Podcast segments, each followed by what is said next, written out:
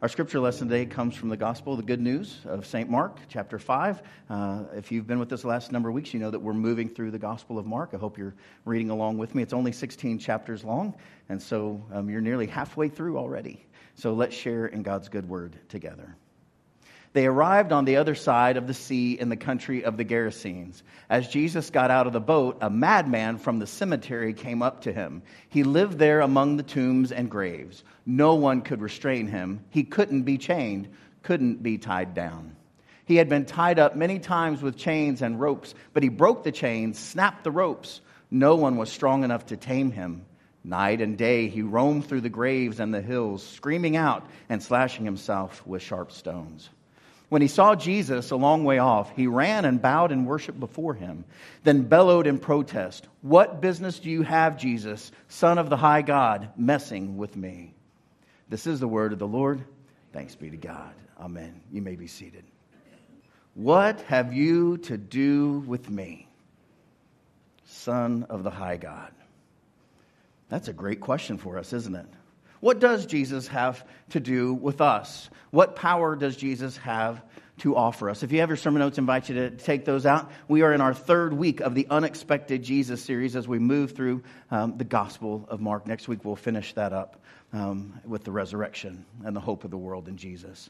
Um, just as a reminder of where we've been, um, we began our journey down here with Jesus' baptism. Uh, he had come from Nazareth and traveled down to where John the Baptist is, down here uh, around the Essene community. Uh, they would have met probably somewhere along here. Um, Scholars uh, disagree. It's somewhere along the Jordan, uh, but more than likely, since people were coming from Jerusalem, it probably would have been down here. Uh, last week, we moved up to uh, Jesus' hometown around Nazareth and the call of the first disciples around Capernaum. Um, we, we know that um, the people that he called were not the best of the best Jewish scholars. Uh, if they were, they would have already had a rabbi. Uh, but he calls fishermen. And then not only does he call fishermen, he then calls Uh, apprentice fisherman, if that weren't bad enough. And then, if, if that weren't bad enough, he calls Levi a tax collector. Jesus is doing unexpected things in unexpected ways.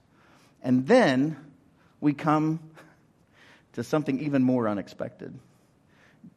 All these stories, if you've noticed, are over here on the west side. All of this Capernaum, his hometown, Nazareth, Jerusalem's going to be way down here on the, on the left. All of this happens over there because that is where the Jewish communities lived. It would be very rare for you ever to come over here to this side. This is known as the Decapolis. There are going to be 10 cities over there, and we're going to get to that in a minute. But that was not where the Jewish people lived. And they, they thought uh, that these people uh, were dangerous, uh, wild, harsh, um, not like them, uncivilized in every way. Uh, the Lake of Galilee here uh, or the Sea of Galilee, the Lake of Tiberias, or the Lake of Gennesaret. All of these are names for the same body of water. It's 13 miles long, top to bottom, about eight all the way across. Uh, but for this journey that Jesus is about to take from Capernaum over, it's going to be about five miles. And when they arrived, there would have been many caves in the limestone uh, where they used to put um, dead bodies uh, as a burial place. And so um, We've been there a couple of times. And it is beautiful and lovely, um, but big storms can come up um, because it's a mountain range, and the, when a storm comes up, it comes up sort of out of nowhere, right over the mountains, and, and there you go, and, and you're in a dangerous spot in a hurry. And so the setup to, to this story in the Bible is this that Jesus said, Let us go across to the other side. The other side. The place that's not familiar. The place with the people that you don't really know or get along with, and they're, they're other or other. I'd like for you to think for a moment in your own life about who's other for you. Who's other for you? That's who Jesus is going to go to. That's who he's come to save, is other. Now, the scripture says, On that day, when evening had come, Jesus said to them, Let us go across to the other side, not the people that we've been with, not all this, all this stuff on the west side where, where our friends and family and neighbors are. We've, we've done that, and that's a good place to start. But now it's time to go to the other side.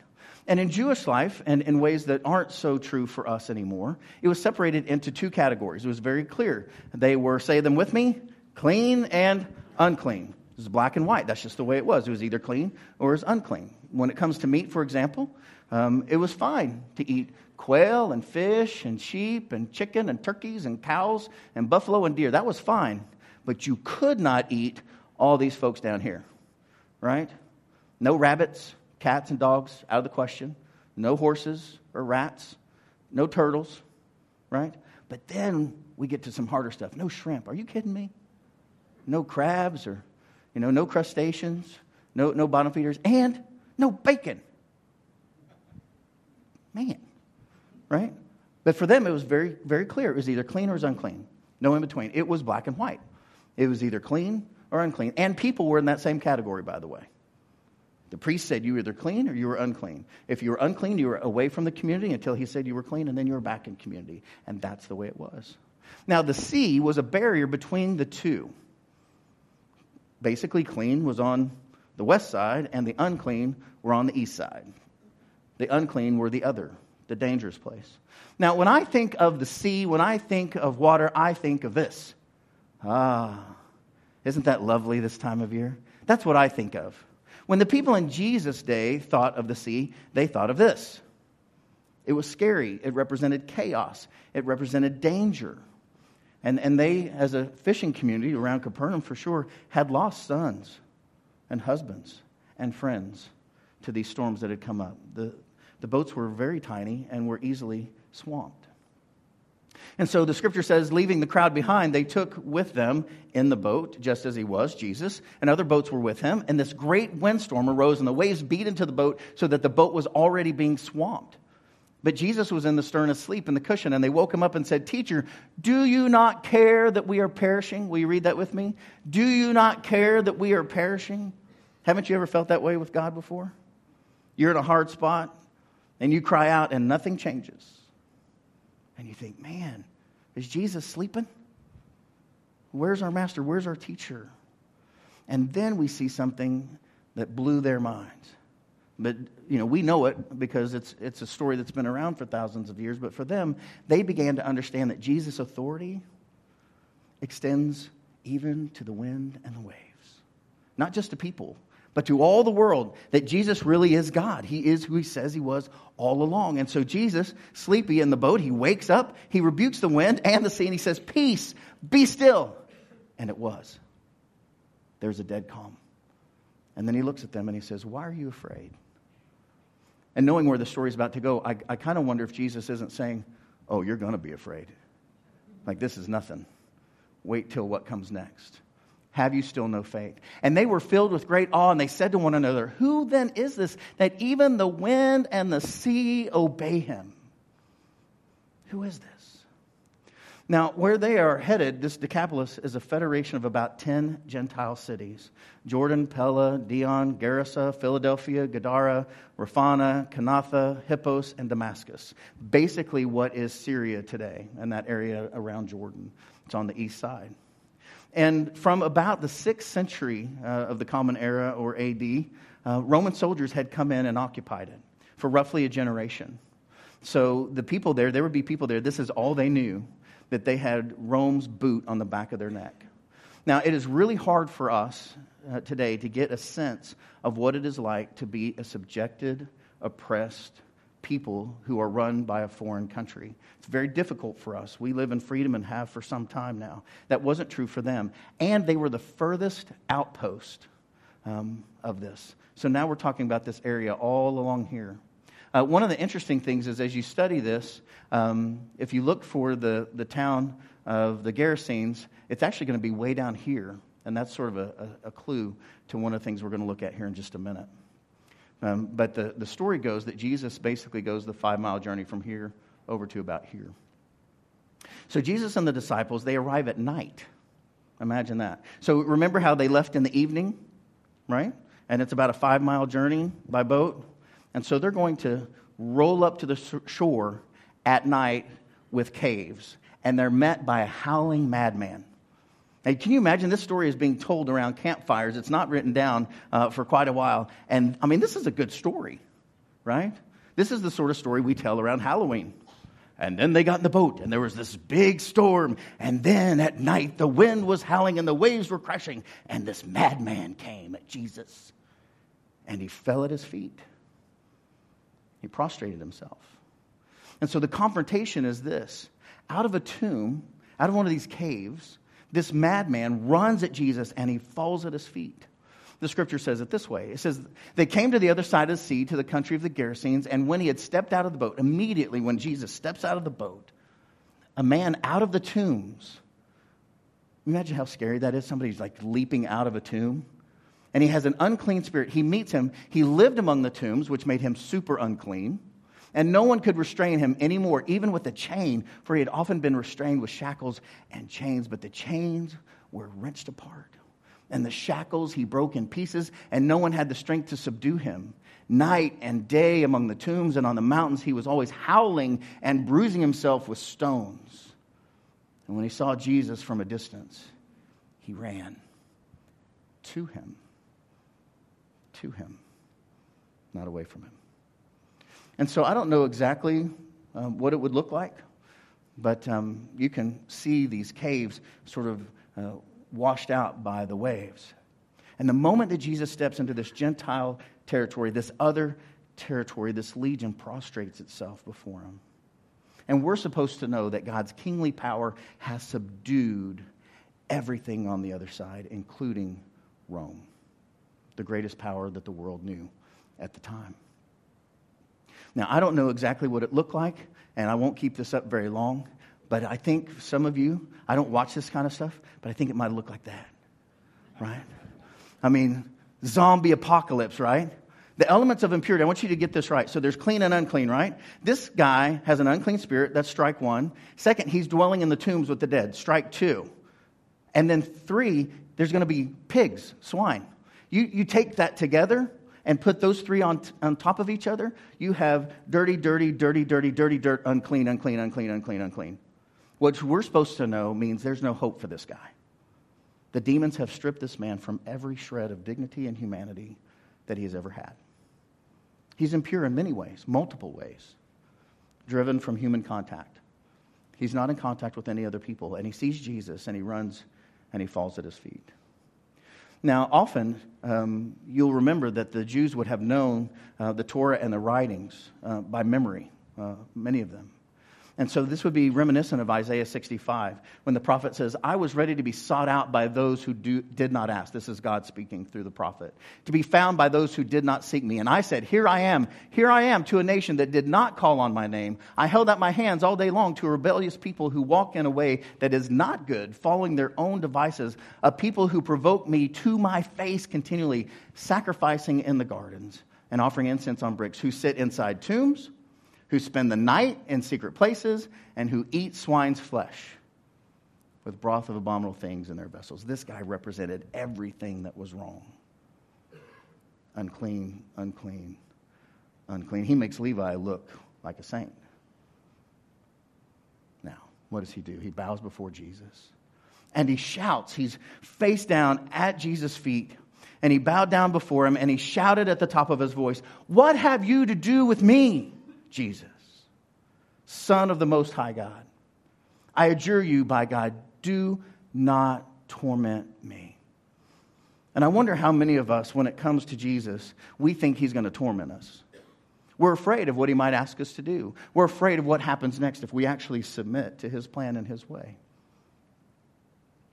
And I'd never seen this before, and it, and it kind of disturbs me, but it's in there, so I have to share it with you and that is this that Jesus commands the unclean spirit to come out, and it didn't.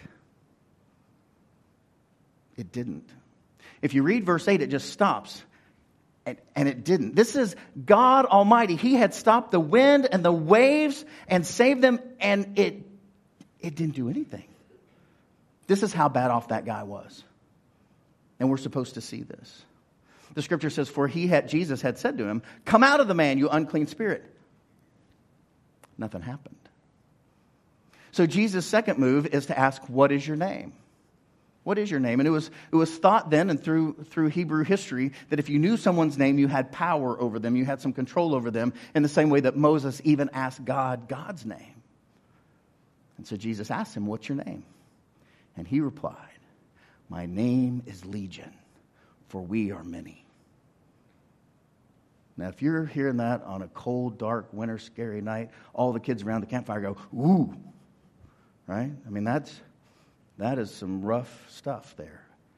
There's a power there that is greater than the disciples had seen, greater than the hearers had seen. There had been trauma, there had been heartbreak, there had been real danger and terror around this man. You see, Legion is a unit of the Roman army, of their oppressor, of 6,000 men and 120 cavalry. Now, this is what's unexpected. The 10th Legion used the boar as its symbol. The 10th Legion was the occupying force on the east side where Rome went. It was one of the furthest outposts from Italy. It was largely unsupervised, and all sorts of atrocities would happen there. So, Legion is this veiled way to talk about the devastation of people and property caused by the Roman occupation. The 10th Legion was notoriously cruel. So, to give, give you an idea, Rome's here. The 10th Legion, if they were going to be supervised, is here. Now, you can imagine there wasn't a lot of supervision going on. William Barclay writes The legions, at their wildest and most irresponsible, could sometimes be guilty of atrocities that would make your blood run cold. And perhaps this man had witnessed or participated in some such terror, death, rape, destruction, slave trafficking, sex trafficking. And perhaps it had driven him insane. Now, so that I don't lose us completely, I want you to know my, my own experience is that things of an emotional, psychological, spiritual nature are all tied up together, and it's really hard to, to untangle those. It's very hard. And so, however you um, think of this, know that all of those things are, are in there together. And this man, this man filled with spirits that he could not control and were controlling him, begged Jesus earnestly not to send them out of the country. Now, that's a very interesting request, isn't it? From this naked, wandering tomb dude right? That's how I learned it in seminary. So, why would someone ask not to be sent out of the country unless you had been sent to that country as a military overseer of a people you did not care for, didn't understand, didn't like, didn't want to be there? And so they're begging Jesus, look, we need to be here because it was also true in Rome. If you didn't do what your upline told you to do, they just kill you, either for sport or to make an example out of you. So this is a very dangerous thing for these men, these young men. And the demons represent Roman military power, begging Jesus not to send them out of the country. Now it gets even more interesting as you, as you study the words here. The word for herd uh, isn't really used for pigs. Any of you all raise pigs? They don't travel in herds. Pigs go wherever they want to go, right? They have a mind of their own. You've never seen a herd of pigs, have you? Oh, look over there. There's a herd of pigs. No, that's, you don't see that. Cattle, yes. Sheep, yes. Goat, yes. Pigs, no right? It most often referred to a band of military recruits, ones that were not well trained yet. They were just coming in. And so now you get a picture of young men, maybe 20, 21, 22, far away from authority, and it is the wild, wild east. And it is dangerous, and terrible things happen there. Now, there on the hillside, a great herd of swine was feeding, and the unclean spirits begged him, Send us into the swine, let us enter them. So Jesus gave them permission, and the unclean spirits came out and entered the swine. And the herd, however we think of that, numbering about 2,000, rushed down the steep bank into the sea and were drowned in the sea. Now, I'll remind you that these are all military terms. Permission, like a supervising officer, yes, you have permission to do that. Herd, military recruits and rushed, charged as if going into battle. And then something really interesting happens. They were drowned in the sea. Now, if you're Jewish, you're digging that because your quintessential story is about being freed while an occupying soldier is drowned in the sea. Isn't that true in Exodus? Right? The Exodus event, this is their story. Now, every once in a while, when we get to confirmation or we're working with our young people, um, I start to get some pushback. They think people think that maybe Jesus is mean for drowning these cute little pigs. Right? Well, you had to lighten it up somehow, right? Pig in rain boots, sweet. That's not what we're doing here. Okay? What we're supposed to know is in some way, beyond what we can understand, and maybe in a veiled way to keep them alive, they needed to talk about the people on the east side or the experience of what was going on the east side of the lake. Now, imagine if you were very religious and you lived in Tulsa and you heard about these people in Arkansas, right? They had a different language. They would say, like, suey, pig, pig, pig, right? And it would scare you. And, you would, and there were like the thousands of them. You just never knew what was going to happen. They would be shirtless and not well shaven. I mean, just ew, right? And then, and then every once in a while, someone would get out of hand. And, and they would have the hats, and they had this different language. They were uncivilized, it was dangerous, uncontrollable. They didn't know what would happen. Does this make sense? You had to have some way to talk about it. And so it might have been more like that. We don't really know, but what we're supposed to know is whether it was an uncontrollable herd or an uncontrollable herd. Jesus has authority over it all. You see, enemy soldiers swallowed by the water is the quintessential Jewish story. It gave them hope. In the same way that the Jews could never imagine freedom after 400 years of slavery, they couldn't imagine what it would be to be free of the Roman Empire that, that the sun never set on. Pharaoh's chariots and armies, he's hurled into the sea, Exodus says. The best of Pharaoh's officers are drowned in the Red Sea. That's their story. And this is what I want you to know that there is no power so great, no pit so low, or trauma so shameful that Jesus can't reach out and heal you. Now, this is important in the story because certainly when you come to uh, multiple personality disorder and other mental illness, um, it's, it's very difficult. I've only had one experience uh, with this in my ministry. I was uh, 26. It was 1994. I'm coming up on the 25th anniversary of the event. Um, it was the close of service. I was serving at Highland Park United Methodist Church. And I was the minister to visitors there. There were about 750 people in church. And um, at the close of every service, we would invite people to come join the church, and I would give Dr. Farrell, who was joining that day. And um, without any notice, this gentleman walked down the center aisle behind me. I didn't see him. He was about six six, um, and what I didn't know is he was wearing shorts and gym socks and some shoes and an unbuttoned shirt. Uh, was unkept. His hair was a mess, um, and I could smell him, but I couldn't see him.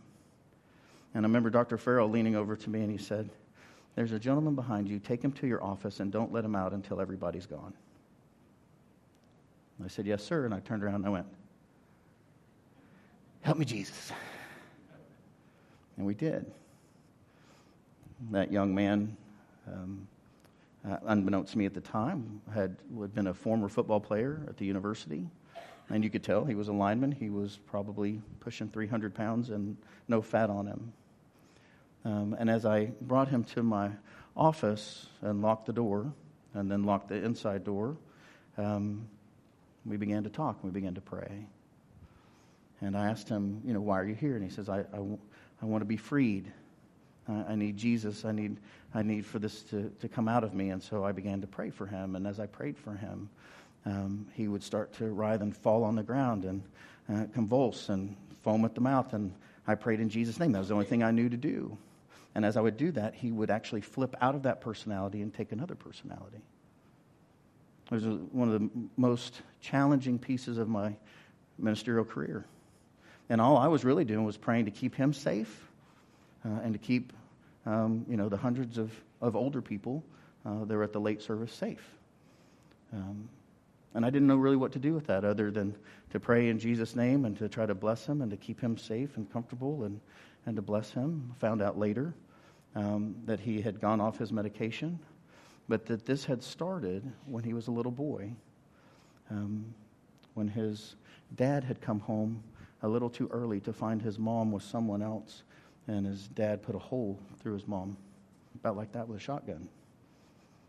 And his personality couldn't handle that trauma, and so he developed multiple ones to help share that burden. And to live that with the rest of his life. So don't mishear me. I'm, I'm, I'm not saying I don't believe. I believe. I've seen it. I know it. But what I am saying is that these things come with real life trauma that Jesus is here to heal. And so, wherever you are, whatever's going on with you, there's nothing that Jesus can't do. And I was really pleased um, months later, after a lot of work and a lot of therapy and, and the right medication, that this young man was doing much better. Doing much better. Back in class and um, doing very well. But we don't have to know all the details to know that Jesus is Lord of all. So the scripture says that the swineherds ran off and told it in the city and in the country, and the people came to see what had happened. And they came to Jesus and they saw this demoniac sitting there clothed, which is your first reference to mean that he had not previously been clothed, and in his right mind. Evidence of the healing. Evidence that he was one way before and he is another way now. He was clothed and in his right mind. Evidence of the healing. And the people of the area did not receive the matter with joy. No, they were afraid. They were afraid, friends. And isn't that the way it is so often with Jesus? We like we know you're good, we sing that you're good, we claim that you're good, but man, we are afraid. What you mean you can do anything, Jesus? What might you have to do with me, Son of the Most High God?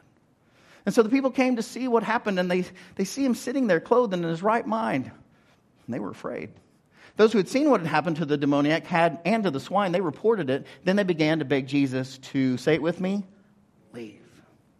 And isn't that so often the way it is when we get closer and closer to our healing, closer and closer to that moment of change? We're like, get out of here. Get out of here. Get out of here. Back up, Jesus. I don't know what to do with you. You're beyond. I can't control you, and I don't know what you're going to do next. So just leave. And as Jesus was getting in the boat, the man who had been possessed by demons came to him and begged him that he might be with him. You imagine this guy is in the tombs. He has no um, contact with people. No one understands him. He's been shunned. He's had major trauma. He's completely overrun by these different demons that are within him. And all he wants is to be with the one man who understands him, who gets him, who loves him, and has healed him and cured him. And Jesus says, No. He says, No. No, that's unexpected. He says, Go home. Go home to your friends and tell them how much the Lord has done for you and what mercy has shown you. This could not be what that young man wanted to hear. It's heartbreaking when you think about it. But yet, if you're my age or older, you know that you come to these moments where that's exactly the best thing to do. It's what you have to do because it's what's best for him. And he goes away. And he began to proclaim in the Decapolis, those 10 cities, how much Jesus had done for him. And everyone was amazed because they knew of him and then they saw him and they heard a story. You see, they begged Jesus to leave, and he begged Jesus to take him, and Jesus refused. What how are we supposed to make sense of that? Now, this will blow your mind. You know what Jesus was doing? He was choosing this man as his first missionary to the non Jewish world. This is the first witness of who Jesus is on the other side of the Galilee. Jesus empowers this man who had previously been out of his mind to preach the good news of the kingdom of God. And he sends the man home to tell all of his friends.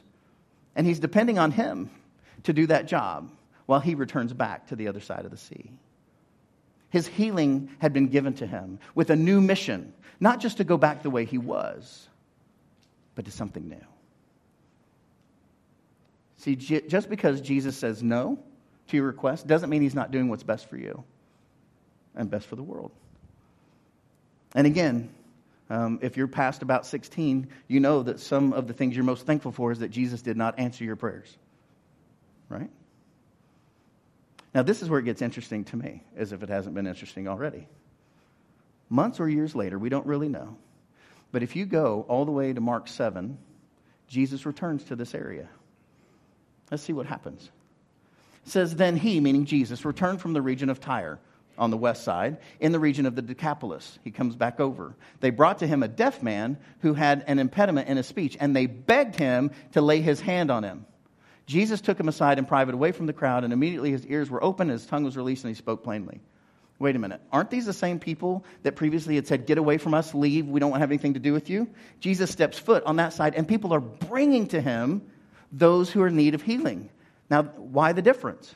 You see, they were astounded beyond measure, saying, He has done everything well. They're speaking of Jesus. Jesus has done everything well. He even makes the deaf to hear and the mute to speak.